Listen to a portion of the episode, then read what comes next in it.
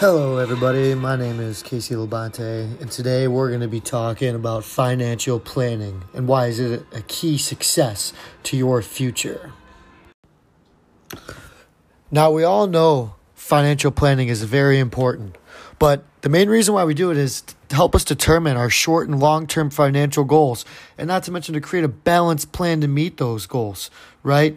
So, throughout our lives, we often worry about if we're going to have enough money in these short term goals like emergency funds, paying rent, credit card debt payments, personal goods, travel, weddings. And as far as long term, it could be for paying for college for your kids, buying a house, paying off a car, paying off a boat, whatever you want.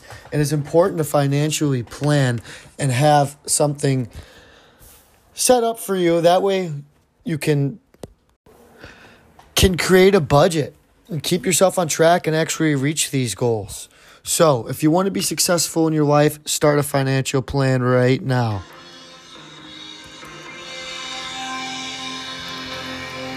Keeps on